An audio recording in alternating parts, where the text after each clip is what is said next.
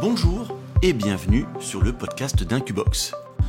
Incubox est une solution d'accompagnement global en e-commerce et dropshipping spécialisée sur les phases de sourcing en Asie, branding, suivi de développement, stockage et enfin traitement et expédition des commandes en drop ou en container. Dans ce podcast, nous abordons les problématiques que rencontrent les e-commerçants et nous vous parlerons également de secteurs d'intérêt variés autour de l'investissement ou de la fiscalité. Et comme nous aimons nous entourer d'experts, nous aurons régulièrement des invités qui viendront nous parler de leurs activités et partager avec nous leurs compétences et leurs conseils. On se retrouve tout de suite dans le podcast du jour.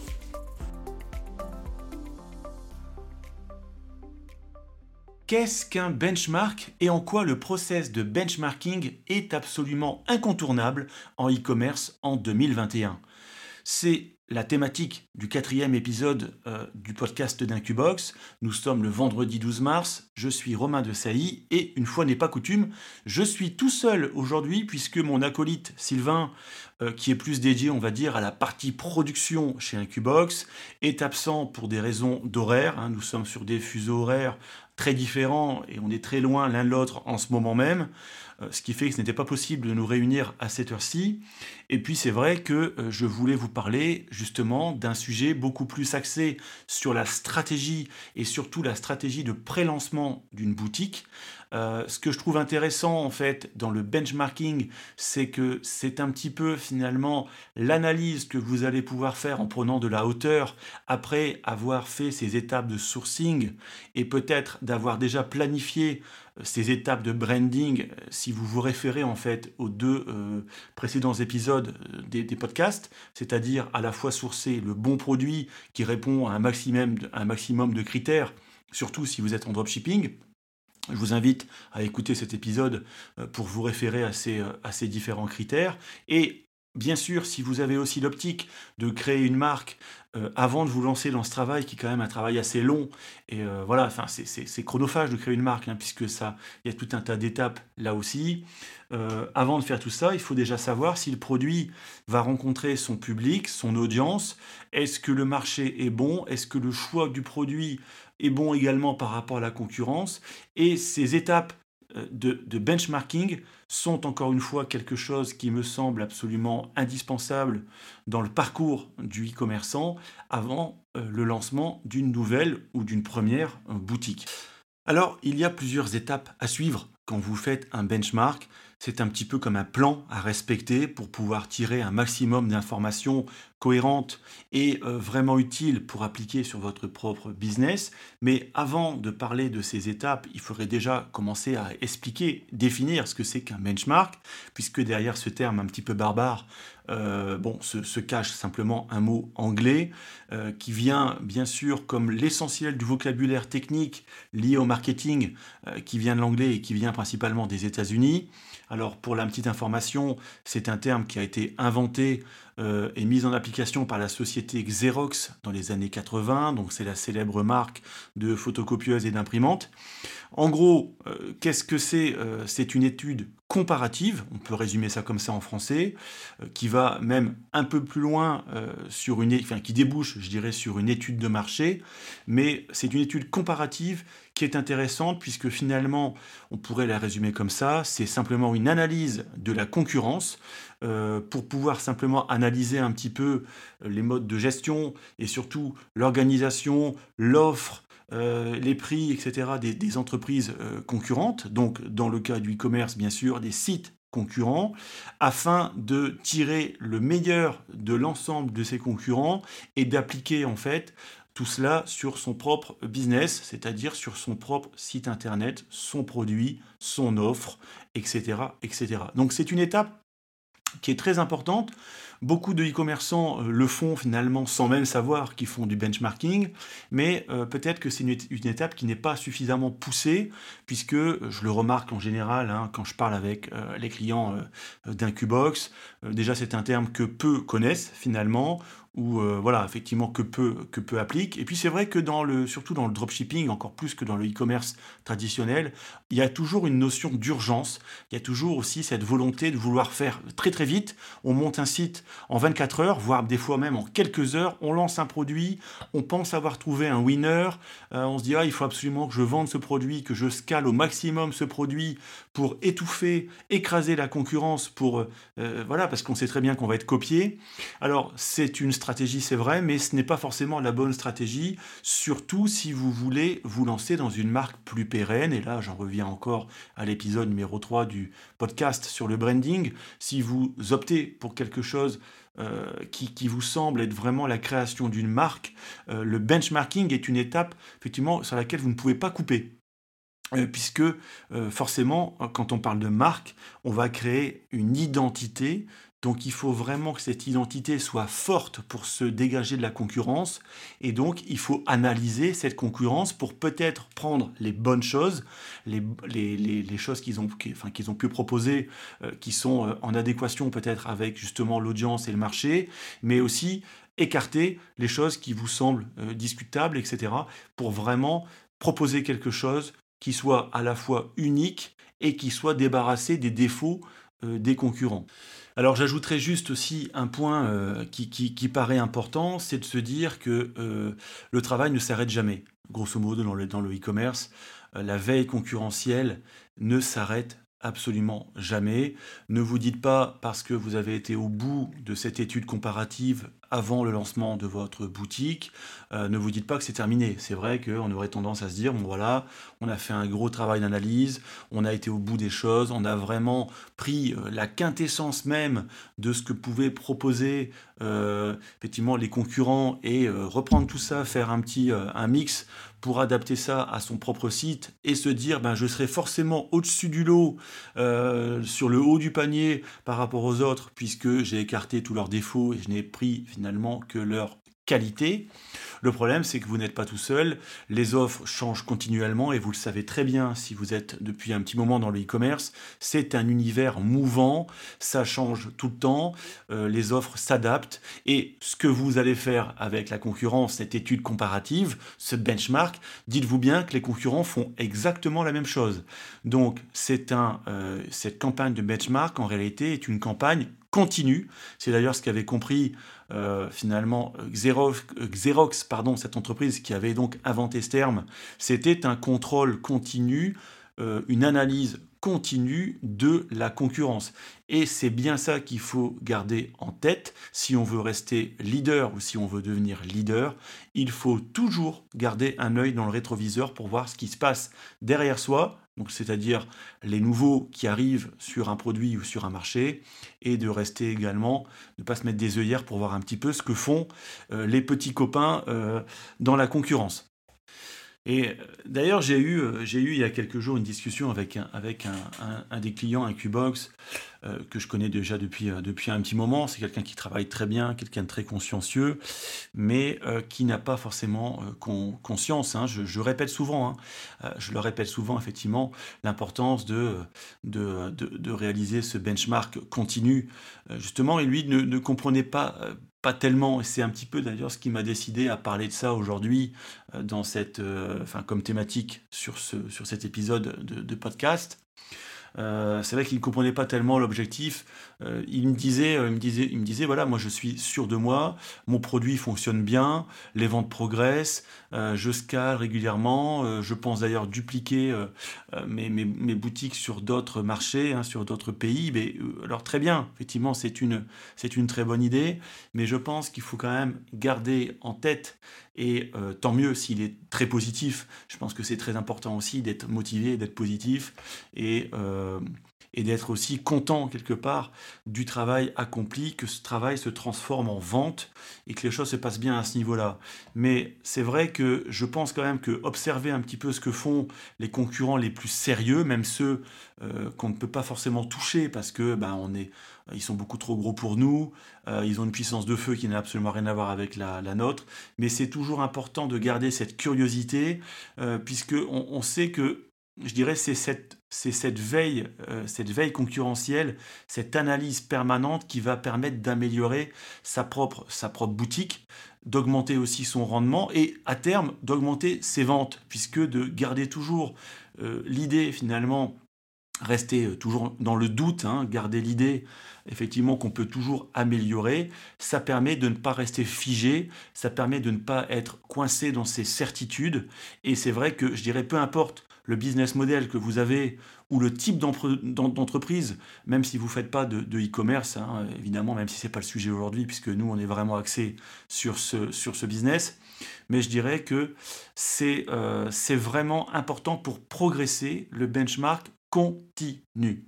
Alors, pour les personnes qui ont eu des cours de marketing ou qui sortent d'école de commerce, vous savez sans doute qu'il n'existe pas qu'un seul type de benchmark, mais en réalité, il en existe plusieurs. Hein. Ce sont des méthodologies d'analyse concurrentielle qui sont assez poussées.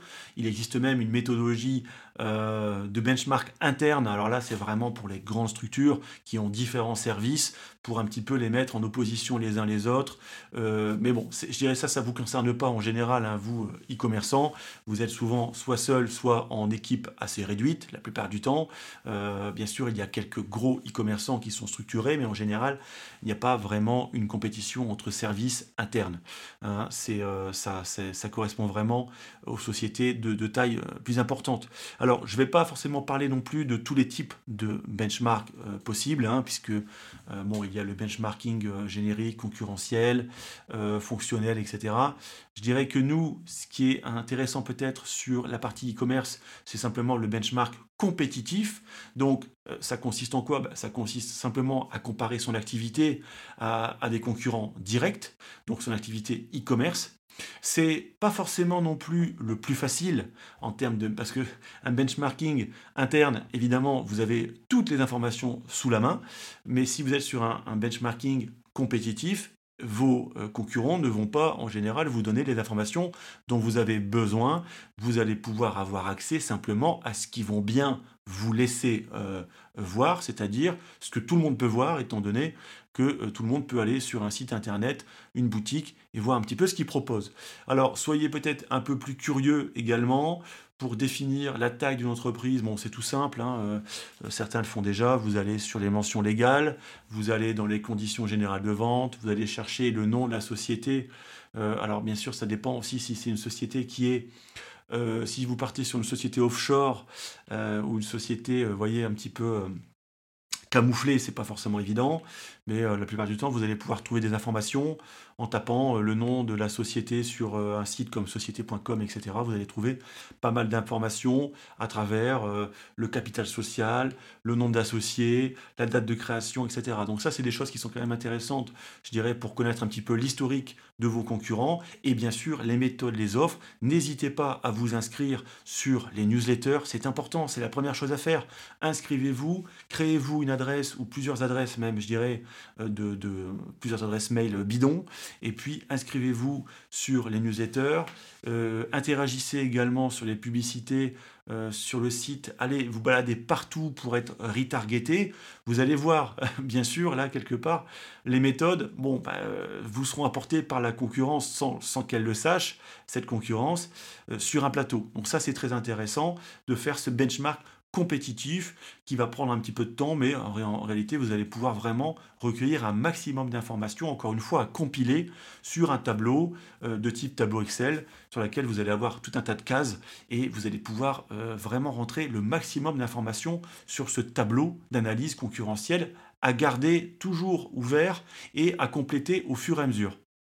Voilà, donc maintenant que vous avez bien compris ce qu'était un benchmark, vous allez pouvoir passer à la première étape, euh, qui n'est pas la plus facile d'ailleurs, puisque c'est une étape en réalité d'autocritique. Vous allez vous devoir vous regarder le nombril, essayer d'aller même plus loin simplement que le produit que vous avez en tête ou la boutique que vous avez en tête, mais pour vous comparer de manière concrète et cohérente à euh, la concurrence, vous allez devoir voir également, regarder également votre situation et vos moyens.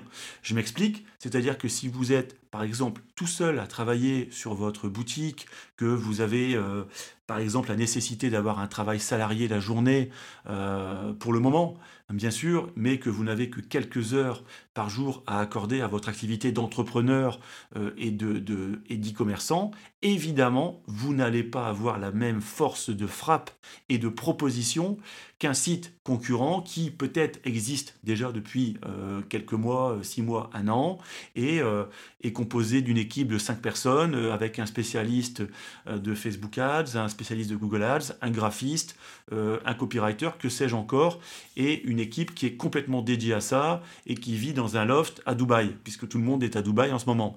Euh, donc effectivement, vous allez avoir un écart évident, je dirais, dans ce que vous allez pouvoir proposer euh, par rapport à votre concurrent. Donc c'est là où il faut être quelque part euh, malin. Alors attention, je ne dis, pas, dis pas que c'est quelque chose de facile, mais vous voyez, c'est vraiment cette étape qui est pour moi la plus importante dans le benchmarking. Bench, je vais réussir à le dire décidément, le benchmarking, merci c'est de se euh, comparer aux autres pour analyser et reconnaître ses propres faiblesses. C'est vraiment une étape qui est complètement indispensable et ça permet aussi de se poser les bonnes questions avant de se lancer dans le grand bain sur un nouveau produit, sur sa première boutique, etc. C'est-à-dire que vous allez valider aussi peut-être la pertinence de vos méthodes de travail et de vos process. Mais c'est vrai que c'est je dirais, vous n'allez pas forcément avoir une réponse évidente euh, derrière cette auto-analyse. Mais c'est très important de prendre conscience quelque part, c'est toujours pareil, j'aime bien cette, image de l'échelle ou de l'escalier, vous voyez, c'est toujours savoir à quel étage de l'échelle vous êtes par rapport à un, par rapport à un concurrent. Et c'est vrai que si vous ne vous posez pas la question de savoir à quel étage de l'échelle, sur quel barreau d'échelle vous êtes, eh ben vous risquez de vous casser la figure, puisque ça va partir dans tous les sens et vous n'irez nulle part, vous allez vous démotiver, vous arracher les cheveux, vous allez vous comparer à un concurrent qui n'a absolument rien à voir avec vous, euh, qui a, voilà, qui peut-être un budget euh, euh, dix fois supérieur à vous, et donc qui n'aura pas les mêmes résultats, et ça va vous démotiver, vous n'allez vous, avez l'impression, vous allez avoir l'impression de tourner en rond, de ne pas trouver la clé, la clé de la réussite, etc. Alors que ce n'est pas du tout le problème, je dirais, avant d'arriver à la, comment dire, avant d'arriver à cette étape où vous serez complètement démotivé et à deux doigts de tout laisser tomber, et là je parle vraiment pour les gens qui sont débutants, vous l'avez compris, euh, il faut vraiment essayer de prendre conscience du niveau sur lequel on est et comment on peut faire pour gravir les échelons étape par étape. D'ailleurs, j'ajouterais euh, que dans la, manière peut-être d'étudier cette concurrence, encore une fois, je pense que c'est important de faire un tableau hein, réellement pour vraiment euh, mettre à plat avec un système effectivement de colonnes, avec euh, de, vraiment d'aller chercher le maximum d'informations, vous voyez, concurrent par concurrent, mais c'est important de ne pas mettre tous les concurrents. Essayez de mettre, de choisir un panel de concurrents représentatifs sur votre marché, Hein, ce n'est pas forcément sur le même produit exactement, mais ça peut être aussi sur votre marché, d'aller chercher, euh, je dirais, entre 5 et 10 euh, concurrents maximum, puisque si vous allez en chercher effectivement 50, vous allez être complètement noyé euh, d'informations sans trop savoir où vous situez, mais c'est important effectivement d'aller chercher, je dirais, voilà, 6, 7, 8 peut-être concurrents, vous voyez, et puis de différentes tailles. Hein, pour voir aussi les forces et les faiblesses de chacun par rapport aux informations que vous allez réussir à trouver pour pouvoir justement vous situer sur, euh, sur cette échelle. Donc, vous allez passer ensuite à l'étape suivante qui consiste finalement à recueillir donc ces informations euh, pour remplir votre, votre tableau. Alors c'est une étape, encore une fois, qui n'est pas facile. Vous allez me dire, bah, rien n'est facile dans cette histoire de benchmark, ça donne pas envie. Euh, mais, alors c'est, c'est pas forcément que c'est difficile en soi de récolter des informations, c'est simplement que c'est un travail qui va prendre un petit peu de temps, puisque par exemple, moi je vous conseille, et c'est toujours par rapport à votre budget, de euh, analyser clairement les concurrents que vous avez donc identifiés, ces 6, 7, 8, 10 concurrents maximum vous allez un par un, donc en dehors de ce que je vous ai dit tout à l'heure, hein, vous inscrire sur les newsletters, aller chercher de l'information, etc., vous allez commander un produit sur chaque boutique. Alors bien sûr, ça va peut-être vous faire râler d'aller donner un petit peu d'argent aux concurrents, mais c'est important de voir aussi les étapes de délai de livraison, comment est-ce qu'il livre, sous quelle forme, sous également le, colis euh, est livré, comment est la qualité du produit.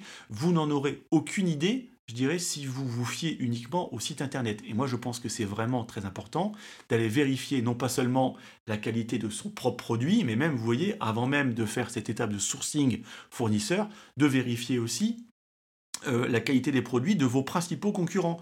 Puisque en sachant ça, vous allez pouvoir également vous démarquer. Par exemple, nous, chez Incubox, bon, vous voyez, je, vous allez me dire, je ne suis pas là pour faire de la pub d'Incubox. Encore une fois, ce n'est pas le propos de ce podcast, ce n'est pas l'intérêt euh, premier pour nous. C'est simplement de vous expliquer aussi nos méthodes de travail à travers, euh, à travers des thématiques. Euh, bah, nous, euh, c'est-à-dire qu'on propose également plusieurs types de process d'emballage, si on ne prend que cette, euh, partie très importante du traitement, du traitement des commandes avant expédition. On a plusieurs types d'emballage. On va par exemple proposer effectivement, selon les objets et leur fragilité, leur taille, etc., différents types de contenants, hein, c'est-à-dire je ne parle pas de la boîte du produit par exemple, hein, mais je ne parle pas de boîte commerciale, je parle vraiment d'une boîte de transport, ce qu'on appelle une shipping box. On peut également partir sur euh, du papier bulle spécifique, qu'on appelle de la colonne bulle. Bon, je pense que certains ont déjà vu un petit peu à quoi ça ressemble, hein. c'est plus des, boudins d'air. Mais on a, des, on a différents types aussi d'autres. Euh, alors, je ne vais pas forcément en parler là, euh, là publiquement, mais on a également d'autres types d'emballages qui sont intéressants. Ce que je veux dire par là, c'est que vous l'avez peut-être déjà vécu vous-même en commandant des produits sur AliExpress, par exemple. Il arrive la plupart du temps qu'on reçoive ce qu'on appelle ce qu'on appelle nous entre nous, des ballons de foot. C'est-à-dire que effectivement, l'agent chinois va emballer votre produit n'importe comment dans du papier bulle. Ça va ressembler à tout, sauf à un bel emballage. Ça va ressembler plutôt à un ballon de foot. Vous voyez, une sorte de boule de plastique scotchée dans tous les sens. C'est vrai que c'est pas terrible. Donc c'est important de voir comment livre la concurrence. Euh, est-ce que les produits viennent euh, d'AliExpress Est-ce que le produit vient d'un agent Est-ce que le produit est personnalisé Quel est le branding? Il y a tout un tas de choses à vérifier. Il y a des choses sur lesquelles vous allez pouvoir trouver de l'inspiration. Il y a des choses que vous allez vous dire, vous allez vraiment vous dire, ben non, ça c'est pas possible. Moi, j'ai pas envie de procéder comme ça. C'est, euh, le client qui reçoit ça, c'est vraiment nul en termes d'expérience client, voyez. Donc, c'est très intéressant de faire ça. Je vous conseille également d'écrire euh, de vous adresser en fait au SAV de cette boutique, c'est-à-dire c'est important de voir également est-ce que le, comment, euh, comment ça se passe au niveau du SAV, est-ce que vous avez des réponses, oui, non. Euh, je vous conseille également de mettre des commentaires c'est toujours pareil, hein, avec un faux profil, essayez quand même d'être un petit peu malin, mettre, des, faux commentaires, enfin des, commentaires, euh, je dirais, euh, euh, sur les publicités. Je ne vous, dis pas de, mettre des commentaires insultants ou de mettre des commentaires qui, vont critiquer le produit, mais simplement essayer de mettre des commentaires qui appellent à une réponse. Est-ce que quelqu'un vous répond? Comment se présente cette réponse? Est-ce que, enfin, Sous quel délai? Est-ce que c'est réactif? Écrivez un mail également pour demander un complément d'information, vous allez bien voir. Est-ce qu'il vont, est-ce que si vous insistez, est-ce qu'ils vont vous donner facilement un code promo, un code promo de combien? Il y a tellement tellement de choses à analyser. Vous comprenez, je pense que je voulais dire tout à l'heure, ça prend un petit peu de temps, mais encore une fois, c'est un passage que je trouve très important, qui n'est vraiment pas à négliger avant de lancer un produit, surtout si vous visez, je dirais, une marque, euh, une marque sur le long terme. Alors, je réfléchissais également là à quelque chose je réfléchissais également au questionnaire. Euh, alors ça, c'est quelque chose aussi bon, qui, me paraît indispensable. Et quand j'en parle, je me rends compte que finalement, assez peu de clients mettent ça en, mettent ça en œuvre. C'est le questionnaire de satisfaction client. Alors vous allez me dire, si vous, allez, si vous comptez lancer une nouvelle boutique, c'est difficile euh, c'est difficile effectivement d'avoir déjà des réponses. Alors soit euh, vous envoyez ce questionnaire de satisfaction, je dirais au tout premier client hein, euh, lors des les phases de test, mais vous pouvez également, si vous avez une autre boutique, si ce n'est pas votre première boutique, partons de ce, principe-là, j'imagine quand même que dans les gens qui m'écoutent, euh, peu de gens finalement sont des parfaits débutants, certains le sont, c'est clair, et j'espère que ces conseils euh, vous sont précieux. Pour les autres, ceux qui ont déjà une, une expérience, bien effectivement, je pense qu'il est intéressant, si vous avez encore une boutique qui tourne, d'envoyer des questionnaires de satisfaction les plus complets possible pour essayer de voir aussi peut-être ce qui n'a pas fonctionné dans votre approche marketing avec d'autres clients, peut-être des critères euh, d'insatisfaction client que vous n'aviez pas, euh, dont vous n'aviez pas conscience. Mais c'est important d'aller chercher un maximum d'informations pour ne peut-être pas reproduire les mêmes erreurs sur votre nouvelle boutique. Là aussi, je pense que c'est euh, un point qui est vraiment primordial. Donc maintenant que vous avez effectivement analysé euh, votre propre situation, fait votre autocritique, que vous avez analysé en profondeur les offres, les process, les méthodes, les produits, les prix, euh, le SAV, etc.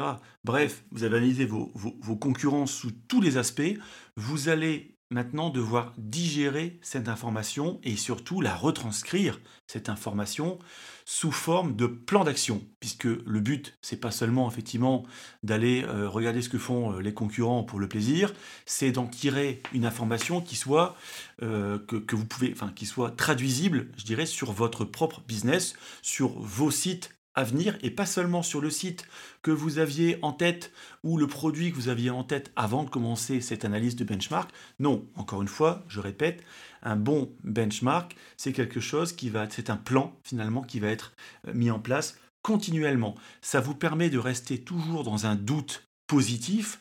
Hein, mentalement, ça vous met toujours finalement un petit peu comme si ça allait vous ouvrir un peu les, les oreilles, les yeux. Ça va vraiment booster vos sens pour aller toujours chercher ce qui peut se passer à côté, ce que proposent les concurrents, en quoi est-ce que les bonnes choses peuvent être appliquées sur votre propre site, vos propres sites. Ça vous permet de rester dans le coup de ce qui se fait en e-commerce et de ne pas vous laisser effectivement euh, dépasser par la, par la concurrence.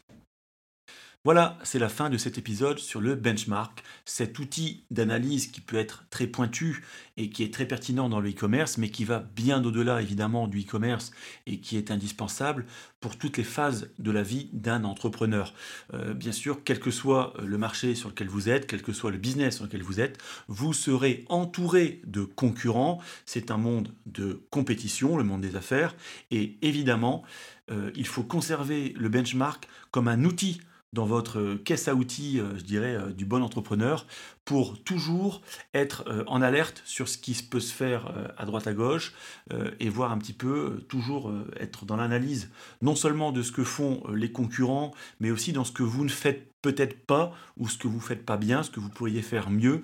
Bref, restez continuellement dans un doute constructif et avancez en mettant des objectifs palier par palier continuellement. Ça ne s'arrête jamais, c'est un jeu sans fin. Voilà, donc si vous avez aimé cet épisode, ben, n'hésitez pas, euh, si vous écoutez par exemple euh, podcast d'Apple, n'hésitez pas à nous mettre un avis, ça nous fait plaisir, ou une note, hein, ça nous fait plaisir, et puis ça aide aussi d'autres entrepreneurs à tomber euh, sur notre podcast.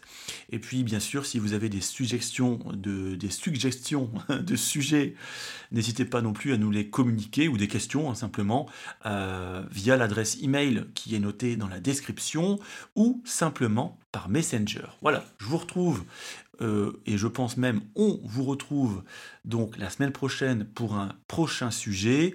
Je pense que le prochain sujet ne sera pas non plus lié à la fiscalité. Euh, on va conserver ça pour la semaine suivante puisque ça nécessitait un petit peu plus de préparation et de recherche. Donc la semaine suivante, on va retrouver Sylvain pour euh, parler d'un sujet plus, plus axé, on va dire, sur le côté pratique du e-commerce. Et d'ici là, je vous souhaite une bonne journée à vous, un bon week-end et de bonnes ventes. Je vous dis à très bientôt. Salut, bye bye.